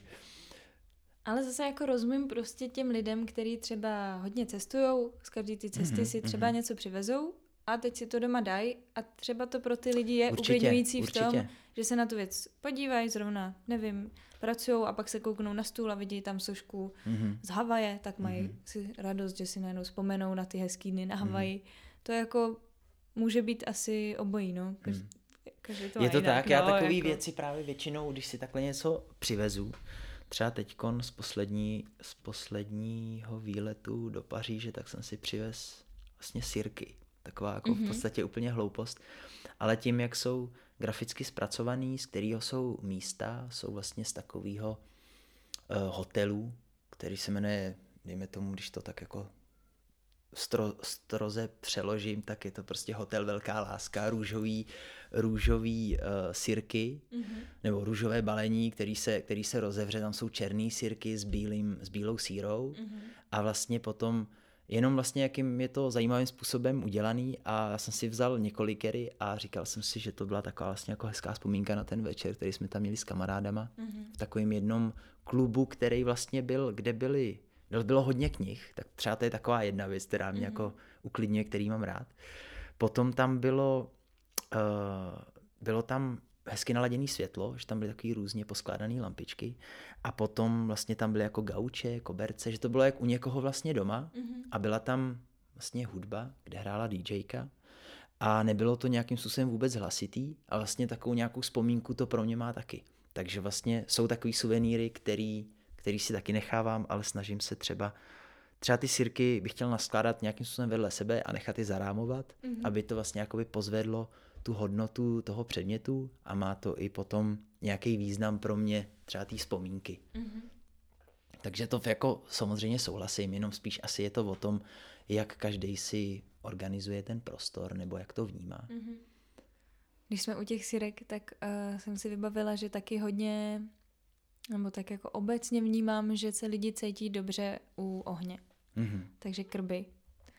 A i když se dá dělat oheň venku, tak ale právě když se dá i přenést domů mm-hmm. a mhm. uchovat mm-hmm. se v tom krbu, tak to se říká i rodinný krb, že jo, mhm. takový mm-hmm. jako taková fráze, tak um, to myslím, že taky dělá hodně, mm-hmm. zvlášť těch v zimních obdobích. Mm-hmm. Tak moje rodiče mají krb, tak si vždycky vybavuju jako to, že prostě kolem Vánoc jako bez toho krbu, mm-hmm. to je takový, no přesně jako, tak, že to, ten, to přirozený zase mm. světlo z toho ohně, Právě Samozřejmě i ta barva, to teplo. teplo, vůně, všechny tyhle mm-hmm. ty aspekty vlastně nějakým způsobem to združuje lidi, mi přijde. Určitě na tohle mám stejný názor, protože ať už doma u rodičů, tak um, vlastně tam vlastně máme jakoby venkovní a vnitřní místo, kde který se nějakým způsobem točí okolo, okolo ohně, mm-hmm. takže jeden je krb venkovní a pak jsou vlastně taky vnitřní, vnitřní kamna v takové společenské místnosti takže to souhlasím. A potom ještě, když mluvíš o krbu, to jako, to by byl můj sen mít jako v bytě, v bytě krb, mm-hmm. protože rodiče, mi bývalý přítelkyně, uh, ty měli právě doma krb a my jsme se třeba jako v neděli většinou pravidelně potkávali jako na večeři, takže před večeří se sedělo tak jako u aperitivu, u krbu a bylo to mhm. vlastně takový strašně hezký a i vlastně tou vůní a i tím, že to bylo vlastně ve městě, to bylo, to bylo jako v Paříži a přišlo mi to jako úžasný ta kombinace hmm. tohohle toho všeho, protože mě třeba dřív jako z dětství vadilo to, že všechno bylo tak jako uh, nasáklý kouřem a vlastně mi to tak jako vadilo a Aha. potom se to nějakým způsobem asi díky tomuhle tak jako překlenulo do té druhé roviny, že to mhm. vlastně vyjadřuje potom i nějaký vzpomínky, vlastně nějaký teplo, tu barvu, ty lidi a mhm. všechno tohle to dohromady. Já jsem třeba zjistila, že když jsem u krbu venku, jakože člověk na, na, načichne hrozně rychle, to je první věc, ale že když jsem u toho uh, ohně, tak mi to nevadí. Mě to vadí trochu, není to nic jako, jako třeba kouř cigaret, ten mm. mi mhm. vadí strašně, ale Uh, až když jako přijdu domů. A přesně najednou si přinesu ten kouř sebou, třeba ve vlasech, že jo, ve všem tom oblečení, tak to mi vodí daleko víc, ale u toho ohně si toho nevšimnu. Hmm, hmm, tak je, to je to prostě... tak, je to tak, jak je to venku a mm-hmm. jak je to v kombinaci s tím prostředím. Pravda, pak přijdeš domů a máš pocit, že si vylezla z ohně. Mm-hmm. Ještě jaký bys uh, řekl, že jsou pro tebe takový přátelský materiály? Přátelský materiály. Hmm. Ty zmínil dřevo, mm-hmm, určitě kov. dřevo, kov taky. Aha. i když kov může působit tak jako studeně, asi záleží potom v jaký, v jaký kombinaci. Mm-hmm. Mm, určitě, kromě teda dřeva jako přírodní materiály, většinou teda je to hlavně, hlavně dřevo, ale potom třeba i látky, které mají nějakou, nějakou vlastně jako měkost nebo mm-hmm. pohodlí, tak to je třeba jako další věc. A materiály? Hmm. Třeba sklo, jak na to Já mám určitě, já mám určitě rád jako sklo, potom třeba i jako beton, i když to mm-hmm. působí tak jako hodně, nebo různý jako kamení a podobně. Mm-hmm. Záleží v jaké je to kombinacích, třeba mm-hmm. i i jako pro různé interiérové věci, ať už to třeba může být nějaký konferenční stolek nebo i třeba lampa, která může být nějaký kombinaci těchto těch jednoduchých věcí, takže vlastně mm. i nějaký jako minimalismus v tom, ale jsou tam zachované ty struktury, takže určitě tyhle, ty, tyhle ty různé materiály. Mm-hmm. Já třeba jako nemám moc ráda uh, sklo jako na nábytku, nebo málo hmm. kdy hmm. je mi příjemný sklo, třeba když se na něj jako když má někdo skleněný stolek, mm-hmm. třeba byt jenom konferenční, tak vím, že mně je to vlastně hrozně nepříjemný mm. na něj cokoliv odkládat, mm. že nevím, jestli je to i nějaký jako takový vnitřní, jako že to rozbiju, nebo No, nebo nevím, taková, ale... že se porušíte a trošku to třeba čistota, že to no, no, to no. položíš. A potom, když mluvíš ještě o stolku a o skle, tak třeba mě vadí, když je ať je to pracovní stůl nebo i jako jídelní, tak mi vadí, když je skleněný, protože no. vlastně mm-hmm. si na to pokládáš ruce a studí to. Jo, jo. A to mi vlastně jako vadí, že ti to dává takový ten pocit toho no, chladu. No, no, no. Sklo mi jako nevadí zase na spoustě jiných věcech, uh-huh. ale třeba na těchto těch, na těchto těch jako jo, třeba jako skleněný skleněný dům, jako to třeba se mi líbí, že tam pouští hodně světla jo. a je to takový mm-hmm. velký, velký kontakt. To jo, velký okna super, ale přesně na nábytku, no, asi je, asi je to prostě studený hmm. materiál obecně, hmm. no. Přesně, to mě vůbec nenapadlo, ale jak to říkáš... Ale třeba tak když, když jako zase jsou různý barevný skla, mm-hmm. tak jako různý vázy nebo, nebo třeba sochy skleněný, tak mi přijde, že ta barva nebo ta textura toho skla zase tomu dává úplně jiný rozměr, že jako to může pak vypadat vlastně příjemně, příjemně teple, nebo ta barva mm-hmm. vzbuzuje nějaký pocit třeba léta, tak vlastně proto proto to nepůsobí studeně. Hmm. Asi záleží, co to je. Chemický sklo je takový studený, ale, ale zase se mi líbí třeba kombinace uh, třeba různých takovýchhle studených věcí, když se třeba k tomu dá kytka, nebo, nebo jako, že se do toho vyloženě, že je třeba květník, nebo něco takového, že vlastně v tom je vlastně v tom studeným je ten, je ten život, který aha, to tak nějakým způsobem aha. oživí. Mm-hmm. Jaký máš, uh, máš nějaký svůj sen? který by si chtěl splnit? Snů je hodně. Ale když bych měl jmenovat... Hmm. Určitě, určitě já bych postupně chtěl dělat nějaké svoje, svoje produkty a malby, takže vlastně to je takový to je takovej můj sen, mm-hmm. tohleto. A vlastně chtěl bych, aby, aby to vlastně jako těm lidem dělalo radost a aby to bylo dělaný v takovém duchu, že uh, že to nebude prostě nějaký jako, že to nebude něco, dejme tomu, zbytečného úplně, ale že to bude mít nějakou, dejme tomu, hodnotu. Je těžký, je těžký něco vymyslet, dejme tomu, já nevím, nový stůl, novou židli nebo nový světlo, ale dát do toho jako kus, kus sebe, nějaký, nějaký odraz třeba toho, co já mám rád a mhm. třeba co by se mohlo líbit ostatním. Takže vlastně tohle je takový takový sen tvořit, tvořit tyhle ty věci a postupně třeba i víc se věnovat eh, věcem do architektury a interiéru, mm. protože to mi přijde hodně důležitý na tvorbu, tvorbu takového toho prostoru, ve kterým žijeme nebo okolo kterého žijeme. Takže vlastně tohle, tohle je jedna věc. Mm. No a sen další nějaký. No tohle je asi takovej, no tak samozřejmě to potom je jako spojený, tohle dejme tomu, že je jeden a pak jako, já nevím, různý, nebo spíš ten sen takovej, nebo to tak jako je, že v části přijde, že ho, že ho žiju vlastně tak jako v různých přátelstvích mm-hmm. a mhm. vztazích a takže jako rodinný věci. Takže to je vlastně, ten se tak jako děje mi přijde, takže to je jako další taková hezká věc.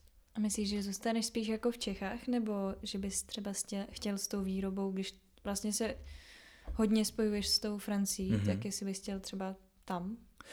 Já bych to chtěl nějakým způsobem třeba spojit, protože mm-hmm. vlastně mě, já, to mám, já to mám rád tady, ale jako mám to rád i nějakým způsobem tam a třeba teď po několika dnech, kdy jsem tam byl, tak vlastně já jsem přijel takovej hodně nabitý tou energií a tou inspirací, která, která tam vlastně jako jde ze všech koutů. Mm-hmm. I když je pravda, že když jsem tam nějakou dobu žil, takže jsem se tam jako někde trochu ztrácel, ale bylo to asi i nějakým způsobem tím vyhořením a tím, že jsem v podstatě víc hledal, jak se dostat k tomu, co bych chtěl dělat. A přišlo mi to tak jako hodně, hodně těžký, potom jako i třeba uh, eh, stroskotal vztah, který jsem měl, takže vlastně to byla taková kombinace mm-hmm. hodně těžkých věcí dohromady, ale je pravda, že vlastně se mi to líbí, že, že by se mi líbilo žít jako na víc místech, že, jako, že prostě mně přijde, že doma mám na víc místech, že to jako není jedno místo, že to je spíš jako o těch, o těch lidech a o tom, o tom, kde mi je dobře, že mm. jako...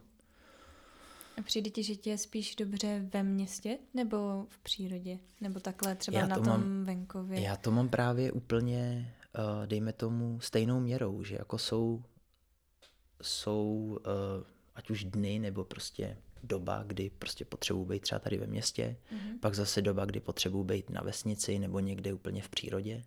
Takže tam je to podle mě úplně stejnou měrou, jenom otázka, jak je to třeba intenzivní a podobně. Že třeba ve městě jsem rád, třeba když potřebuji něco, něco jako tvořit víc, nad něčím přemýšlet, nějakou energii toho města, nějakou inspiraci, pak mm-hmm. zase třeba ta vesnice je zase v nějakém třeba jiném klidu, zase tam člověk přijde na jiné myšlenky, něco dělá víc rukama, mm-hmm. je to zase takový úplně jinak, jinak naladěný, takže se to tak nějak prolíná.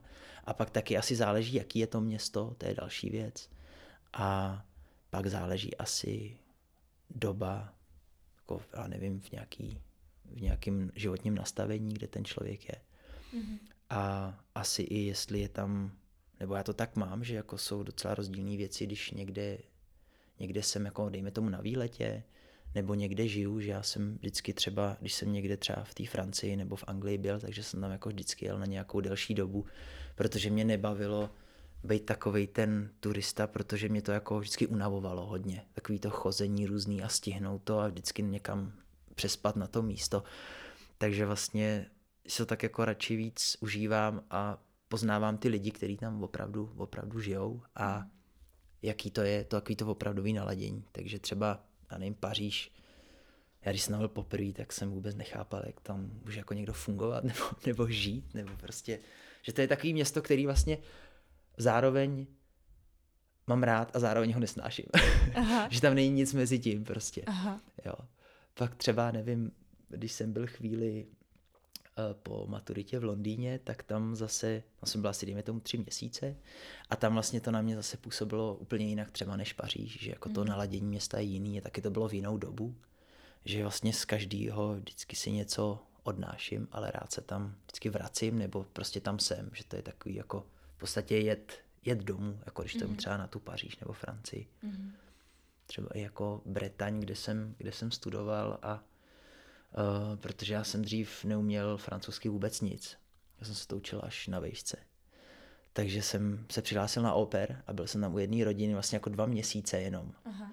A to jako vzniklo z toho takový nějaký přátelství, že to je tak jako jec prostě jako v podstatě k rodině, jo, že mm-hmm. vlastně uh, rodiče těch dětí, u kterých jsem byl, tak to jsou takový v podstatě kamarádi blízký.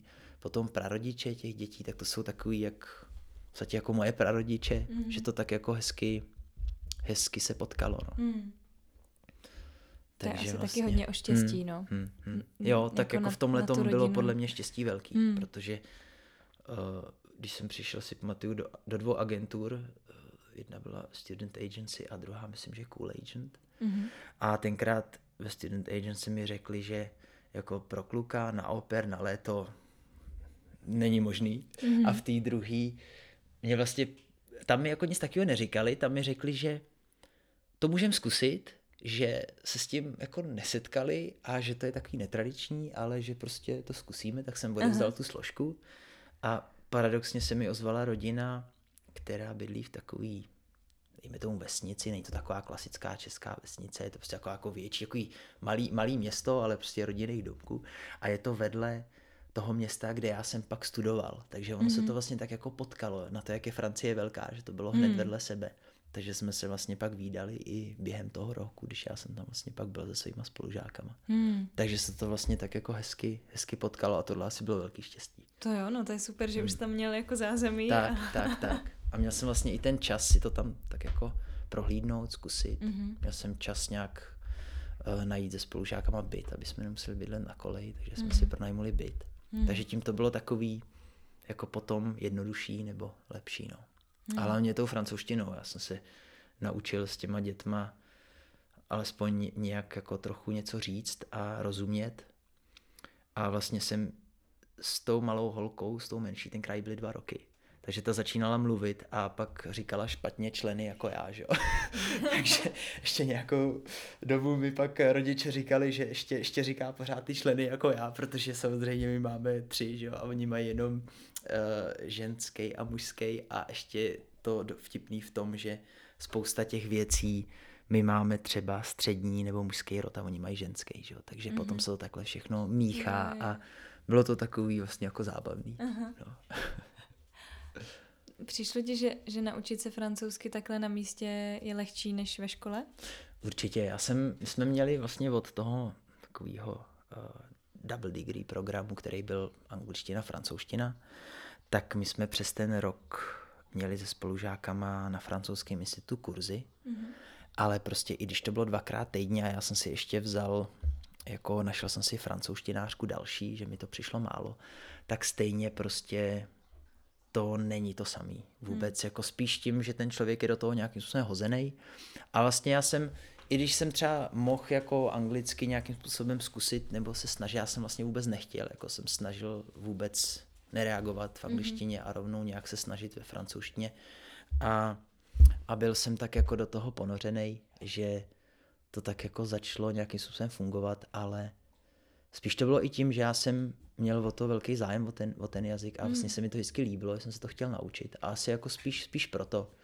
Takže si pamatuju, že první měsíc jsem večer sotva odešel k posteli a upad, že jsem byl tak jako nevyčerpaný tí, tou péčí o ty děti. To byla pro mě spíš taková jako zábava, že jsem to jako nebral jako mhm. nějakou mm. povinnost, ale spíš tím tou komunikací a tím to vlastně všechno pobrat, že to bylo jako, jsem měl tak těžkou hlavu, jsem jako moc krát neměl, jako mm. než při těchto těch, těchto těch různých, uh, dejme tomu výukový době té francouzštiny. A jak reagovali oni jako na tebe? Jako, no. no tak uh, ty jedné holce byly dva roky, takže ta byla malá, takže ta mě milovala, že jo, tak se viděl jako náhradního rodiče. A druhá tý bylo sedm a ta prostě um, si pamatuju, že asi věcí, kterou jsem to vyhrál, že jsem jí tak jako znejistil v tom, že ona jako říká, ty mi nerozumíš, ty nám nerozumíš, ty vůbec nevíš, co jako říkáme. A já jsem se tenkrát naučil takovou frázi a říkám jako, myslíš? a ona vlastně jako znejistila. A od té doby jako nevěděla, jestli, jestli teda jako je to pravda, jestli rozumím nebo ne. A já jsem vlastně jako postupem času začal rozumět víc. Mm-hmm. Takže pak už jako to nějakým způsobem pak mě zašla brát, jako už jo. A už to nějakým způsobem začalo, začalo jít dobře. Mm-hmm. Jo. tam byl vlastně tohle, to byl takový asi ten zlomový moment, kdy jako si pamatuju, jak tam stála na té chodbíce naproti mě a tak jako, když jsem jí říkal, myslíš, tak ona prostě úplně znejistila, že takovou odpověď nečekala. Aha, aha. A vlastně tím se to nějak zlomilo asi. No. Aha. A i ty rodiče teda jim nevadilo, že neumíš ani... Ty rodiče byli naprosto fantastický, protože oni měli restauraci, takže uh, oni pracovali, my jsme se potkali jako třeba v půlnoci večer, že jsem jako je viděl, že přijeli, že jo. Mm. A vlastně mě úplně překvapilo, jakou mi dávali důvěru, že jako vůbec neměli nějakou pochybu, že jako, že by kluk přijel na oper a že já nevím co. Takže v tom jako tam nebyly nějak, nějak jako její pochyby z jejich strany, spíš pochyby byly u mě, jako jak to zvládnu, si říkal, co není možný, já je pořád nerozumím.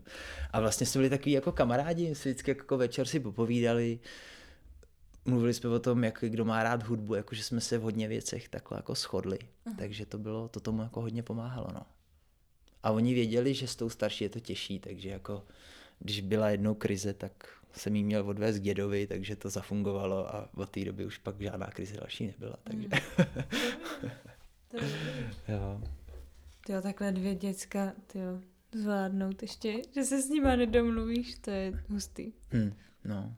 Já jsem to asi tak nějak nebral, nevím, protože Segra mm. tam pak byla asi rok nebo dva po mně a vím, že ta, ta to měla hodně těžký, ale tím, jakože tam byla teda jenom tři měsíce, takže dejme tomu o měsíc díl než já, mm. ale mhm. přišlo mi, že že to bylo pro ní hodně náročný a nevím, jestli i ty holky dávaly víc zabrat, že tam mladší už byla starší, tam to jo, taky, že jo, tak nevím, jestli to bylo i tím, ale vím, že jsme ji tam pak přijeli překvapit s mojí mámou a s mojí bývalou přítelkyní, že jsme tak jako ani neřekli, že přijedeme a přijeli a najednou byla jako ráda, že jsme, že jsme se tam za ní přijeli podívat. Jo, takže vlastně takový jako zajímavý, zajímavý spojení ve finále. Mm-hmm. No, já bych se furt ptala jako dál na všechno, jo? tak nevím, jestli mám pokračovat, uh, nebo Záleží, jak se cítíš. Můžeme klidně pokračovat, to, aby spíš jsme neunudili ty, co budou poslouchat, že to je třeba moc dlouhý. Ale... Uh, má to hodinu 10 minut. No tak to je krásné. Nechám to na tobě. um, já bych se ještě jenom na chviličku vrátila k těm obrazům a k té hudbě, protože si vlastně neřekl vůbec, uh, co je to za kapelu, nebo já myslím, že to bylo takový, uh, to bylo takový seskupení uh, Petr Zatloukal, který vlastně napsal všechny ty uh, aranžmá k tomu, tak to pojmenoval nebo asi s manželkou, možná to vymysleli. Jmenuje se to Zrecykluj song. Mm-hmm. A vlastně první byla Želva od Olympiku mm-hmm. a druhý bylo Mám jednu ruku dlouhou od Buty. Mm-hmm. A první právě to vzniklo tak, že jako se to natáčelo u něj, nebo u něj a jeho kolegy nebo kamaráda ve studiu. Takže to bylo taková jako bytová verze vyloženě, že to bylo maličký, se tam byli naskládaný, že v podstatě lockdown, takže jsme byli tam. No a to bylo fantastický. A druhý jsme pak natáčeli v divadle Celetný na baru. Že jsme byli mhm. jako, stáli jsme za barem, jako, jako dechy a pak jako, že jo, tak jsme tam byli jako poskládaný. No, takže to byly tyhle ty dvě věci. To je normálně to na YouTube, jsou uh-huh. obě dvě písničky. Uh-huh. A zpívala Péťa Kosková a Adéla Zatloukalová. Uh-huh. se jmenovala Petřeková ještě, pak se, pak se vzali, takže... Uh, takže to byla tahle hudba a to mě vlastně tak jako bavilo a já jsem jako z začátku z toho byl takový hodně nervózním, že já jsem dlouho nehrál na klarinet a pak jsem jako potřeboval tyhle ten impuls, tu mhm. motivaci. A měl jsem z toho jako dost strach, abych jako jim to nějakým způsobem neskazil, protože všichni jsou to profíci, muzikanti nebo herci a muzikanti. A pak jsem vlastně z toho měl radost, jak to, jak to dopadlo. Hmm. Je teda jako pravda, že když jsme nahrávali už asi jako šest, šestou stopu, dejme tomu, pak se to různě stříhalo, protože ne všechno se třeba nahrálo hned dobře, mm. tak vím, že už, uh, už jsem v podstatě v druhé půlce písničky nebo po chvíli už jsem neměl ten nátisk, který jsem jako aha, dřív býval, jak aha. jsem další dobu nehrál. Takže to v tom bylo takový uh, zajímavý. A vlastně to mě tak jako víc zase zpátky přiblížilo k hudbě a jednak jako klavír to já si třeba jako zahraju, když přijdu k rodičům, což je takový pro mě jako odpočinkový, takže mm-hmm. si tak jako u toho sedím a tak jako ne, že bych hrál podle not, ale spíš tak jako, co mě tak jako napadne, co zkouším a tak jako spíš taková jako zábava, no. Mm-hmm. Takže to je asi k hudbě a potom se stala na ty kresby uh, jo, co, a ty co malby. maluješ, no? No, to vlastně vzniklo v, v Paříži na, na jedné umělecké škole, které, kam já jsem se zapsal vlastně při práci, když už jsem se pak jako, už jsem se pak jako rozhodl, já už jsem pak dal i výpověď a chodil jsem jen do té školy, že jsem jako něco vlastně ušetřil a viděl jsem, že nějaký čas mi to vystačí a přišlo mi to jako skvělá investice. Je teda pravda, že byla to taková ta těžká doba toho rozchodu a různých těchto těch věcí, že jako myslím si, že ten potenciál uh, bylo možné využít mnohem líp, ale v té vlastně v té v té době, kdy já jsem to byl, to byly takový jako hodně si myslím, že jako těžký, těžký časy v nějakých, dejme tomu, úzkostech a depresích, protože uh, vlastně já jsem se to jako snažil všechno nějak vyřešit a ono to vlastně jako nešlo, jo. Mm. Ale bylo paradoxní, že já jsem se tam přihlásil, dejme tomu kvůli designu a ve finále uh, mě jako natchnuli, to bylo asi spíš kvůli těm lidem. Měli jsme jednoho člověka, jednoho malíře, který nás měl na malbu a potom jednoho na kresbu, takže to byly dvě věci. A potom vlastně mě nadchlo jako uh, historie umění a vlastně jak se tak jako prolínalo ještě jako i s těma kurzama architektury mm. a fotky. A tam to vlastně nějakým způsobem tak jako začalo, pak nějaký jsme měli jako workshopy třeba různě, měli jsme s jednou malířkou, což vlastně mě tak jako přivedlo. Úplně paradoxně z toho workshopu vyšlo, to byl, to byl takový workshop, dejme tomu na nějaký linky nebo teď nevím, jak bych to přesně navzal, nějaký textury nebo vzory, jo? protože to bylo i nějakým způsobem spojený pro mě jako s látkou, s texturama. No a vlastně tam vzniknul takový jeden obraz takových linek, který byly propojený. Vlastně byla to fixa a byla to vlastně i látka. Že ten obraz byl takový jako kouskama jako vyšitej a vlastně byly tam vlastně stejné barvy. No a to byla taková věc, kde mě vlastně jako víc došlo, že mě baví tyhle ty různé geometrie. Takže to jsou taky geometrické věci.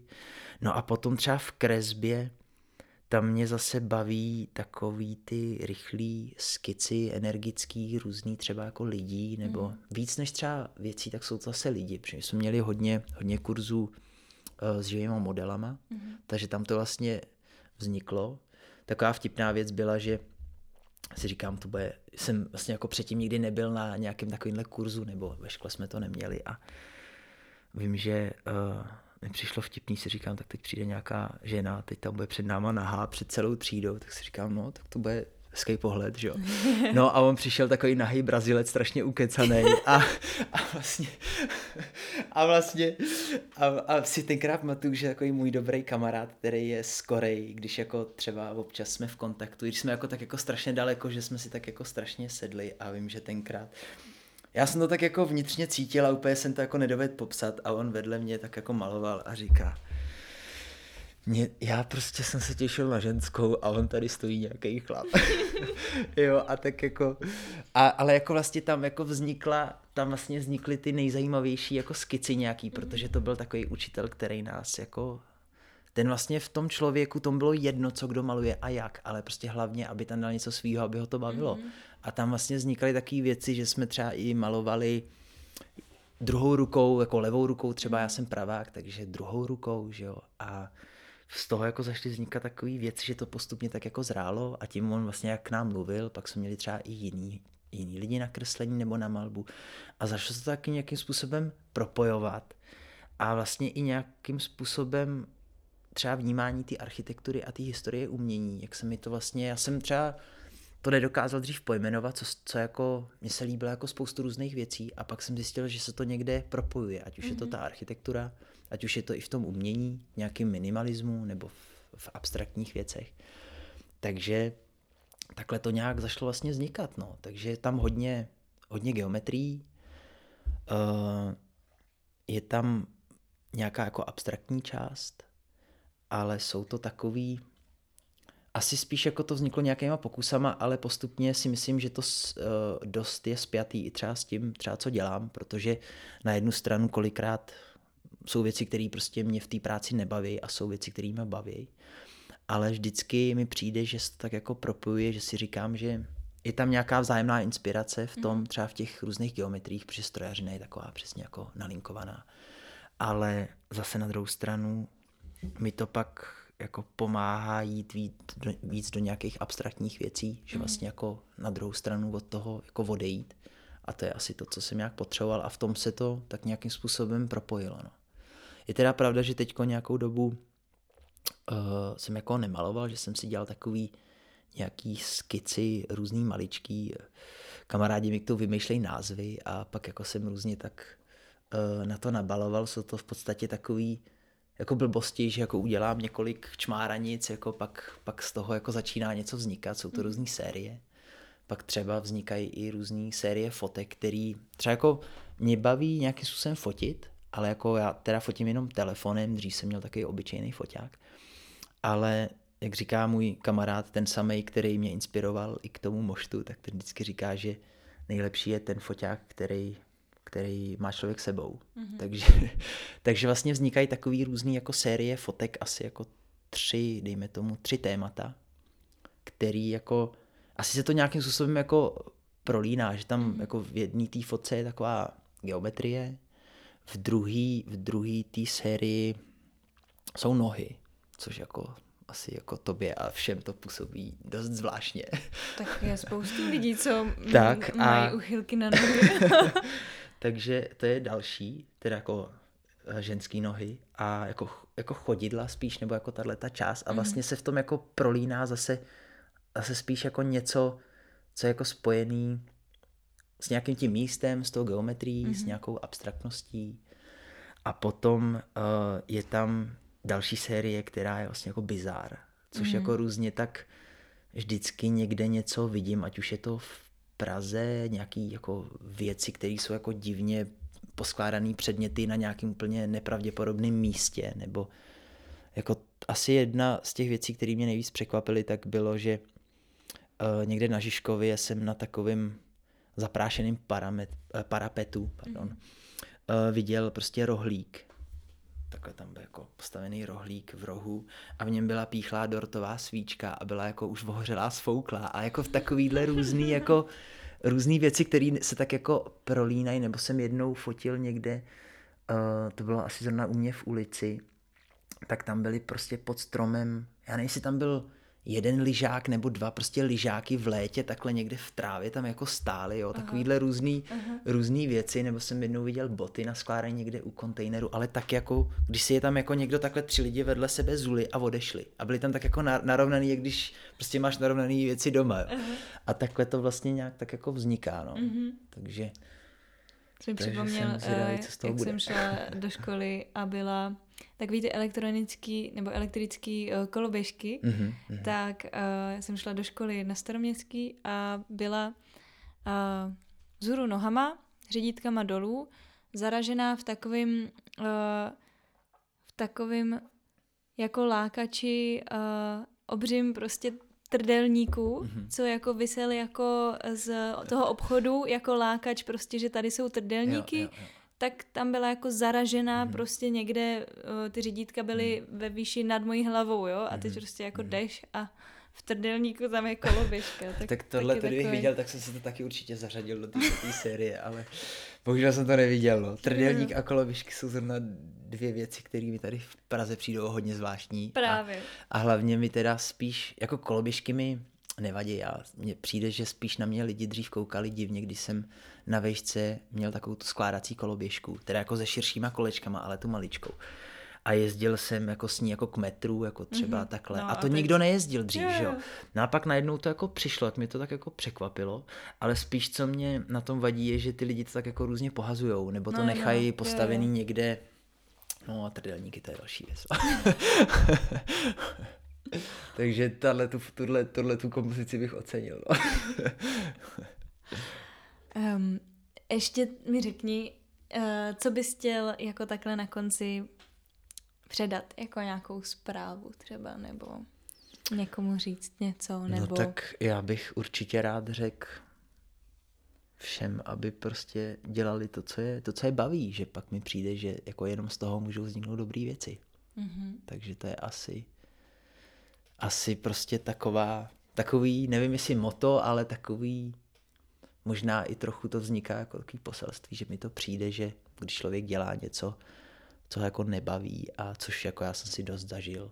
A i jako třeba v určitý části studia jsem měl těch věcí hodně, ale tím, že jako jsem takový dost perfekcionista, tak jsem to chtěl všechno vždycky dotáhnout a neodpustil jsem jako na ničem, tomu teda pak jako vedlo i to vyhoření, že jo. Mm-hmm. Takže si myslím, že když prostě lidi dělají to, co je baví a nějakým způsobem naplňuje, i když třeba to je, já nevím, nemusí to být hned, může se to k tomu nějakým způsobem vyvíjet, tak že jako to je určitě i pro nějaký duševní zdraví důležitý a hlavně i proto, že pak ty lidi jsou víc spokojení. Mm-hmm. Jo. Jako já vím, že to není jako jednoduchý to dělat třeba hned, nebo každému se to nepoštěstí. Ať už třeba záleží v jakém prostředí ty lidi žijou, ať už dneska třeba co vnímáme k válce a podobně, že jo.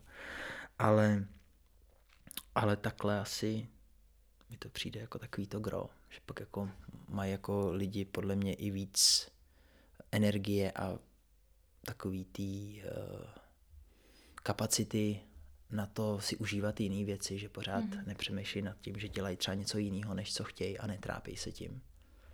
A pak vlastně i třeba jsou takový víc jako otevřený a třeba může to tak, nebo na, na mě to tak jako fungovalo, že pak jako třeba jiná, úplně jiná komunikace, jako jiný, jiný nastavení třeba, je mi třeba líp, jako když jako jsou to věci, které prostě mi dávají smysl. Samozřejmě taky mám jako kolikrát stavy, že si říkám, že to je všechno zbytečný a, a proč to vlastně dělám, proč tomu dávám ten čas. A, takže jako taky se v tom topím občas. takže asi takhle no. Aha. To je krásný. No já, já mám zase jako pocit, že mm, když lidi dělají to, co je nebaví, tak je to vlastně vybíjí. A mm-hmm, když se k tomu mm-hmm. ještě snaží dělat něco, co je baví, tak na to už pak nemají tolik nemají kapacity. Na to no. tolik energie. No. Ale když jako dělají to, co je baví, no. tak mm. je to ještě k tomu vlastně nabije. Mm, mm, Takže tak, pak no. mají kapacitu i dělat, jako prostě ve větším procentu dělat to, co jako mm. lidi baví. No. Vždycky je tam asi něco nutného, co k tomu potřebuje, že není tak zábavný na každý mm. té činnosti mm. asi, ale, ale asi by tam mělo být to to gro, no. Hmm. nějaký ten výsledek třeba, k kterému si to line, ať už je to nějaká věc, nějaký, nevím, pomoc druhým lidem a podobně. Takže nemusí to být vyloženě materiální, ale vlastně cokoliv. Hmm. To je hezký. to je správně. tak já ti děkuji moc za rozhovor, že jsi přišel. Já děkuji za pozvání, bylo to příjemný. Ahoj. Ahoj. Slyšeli jste rozhovor se Standou, já mu moc děkuji za tehle rozhovor, bylo to pro mě moc uh, příjemný až takový dialog a komu, uh, komu to přišlo trochu roztříštěný, tak se omlouvám, ale prostě těch, těch témat se najednou vyrojilo hodně, který jsem chtěla se Standou probrat, tak doufám, že vás tahle roztříštěnost neodradí. Kdybyste mě chtěli podpořit, tak mám založený Patreon, na který mi můžete přispět a budu tam přidávat i nějaký bonusový obsah, a jinak se mějte krásně a děkuji za to, že posloucháte. Ahoj.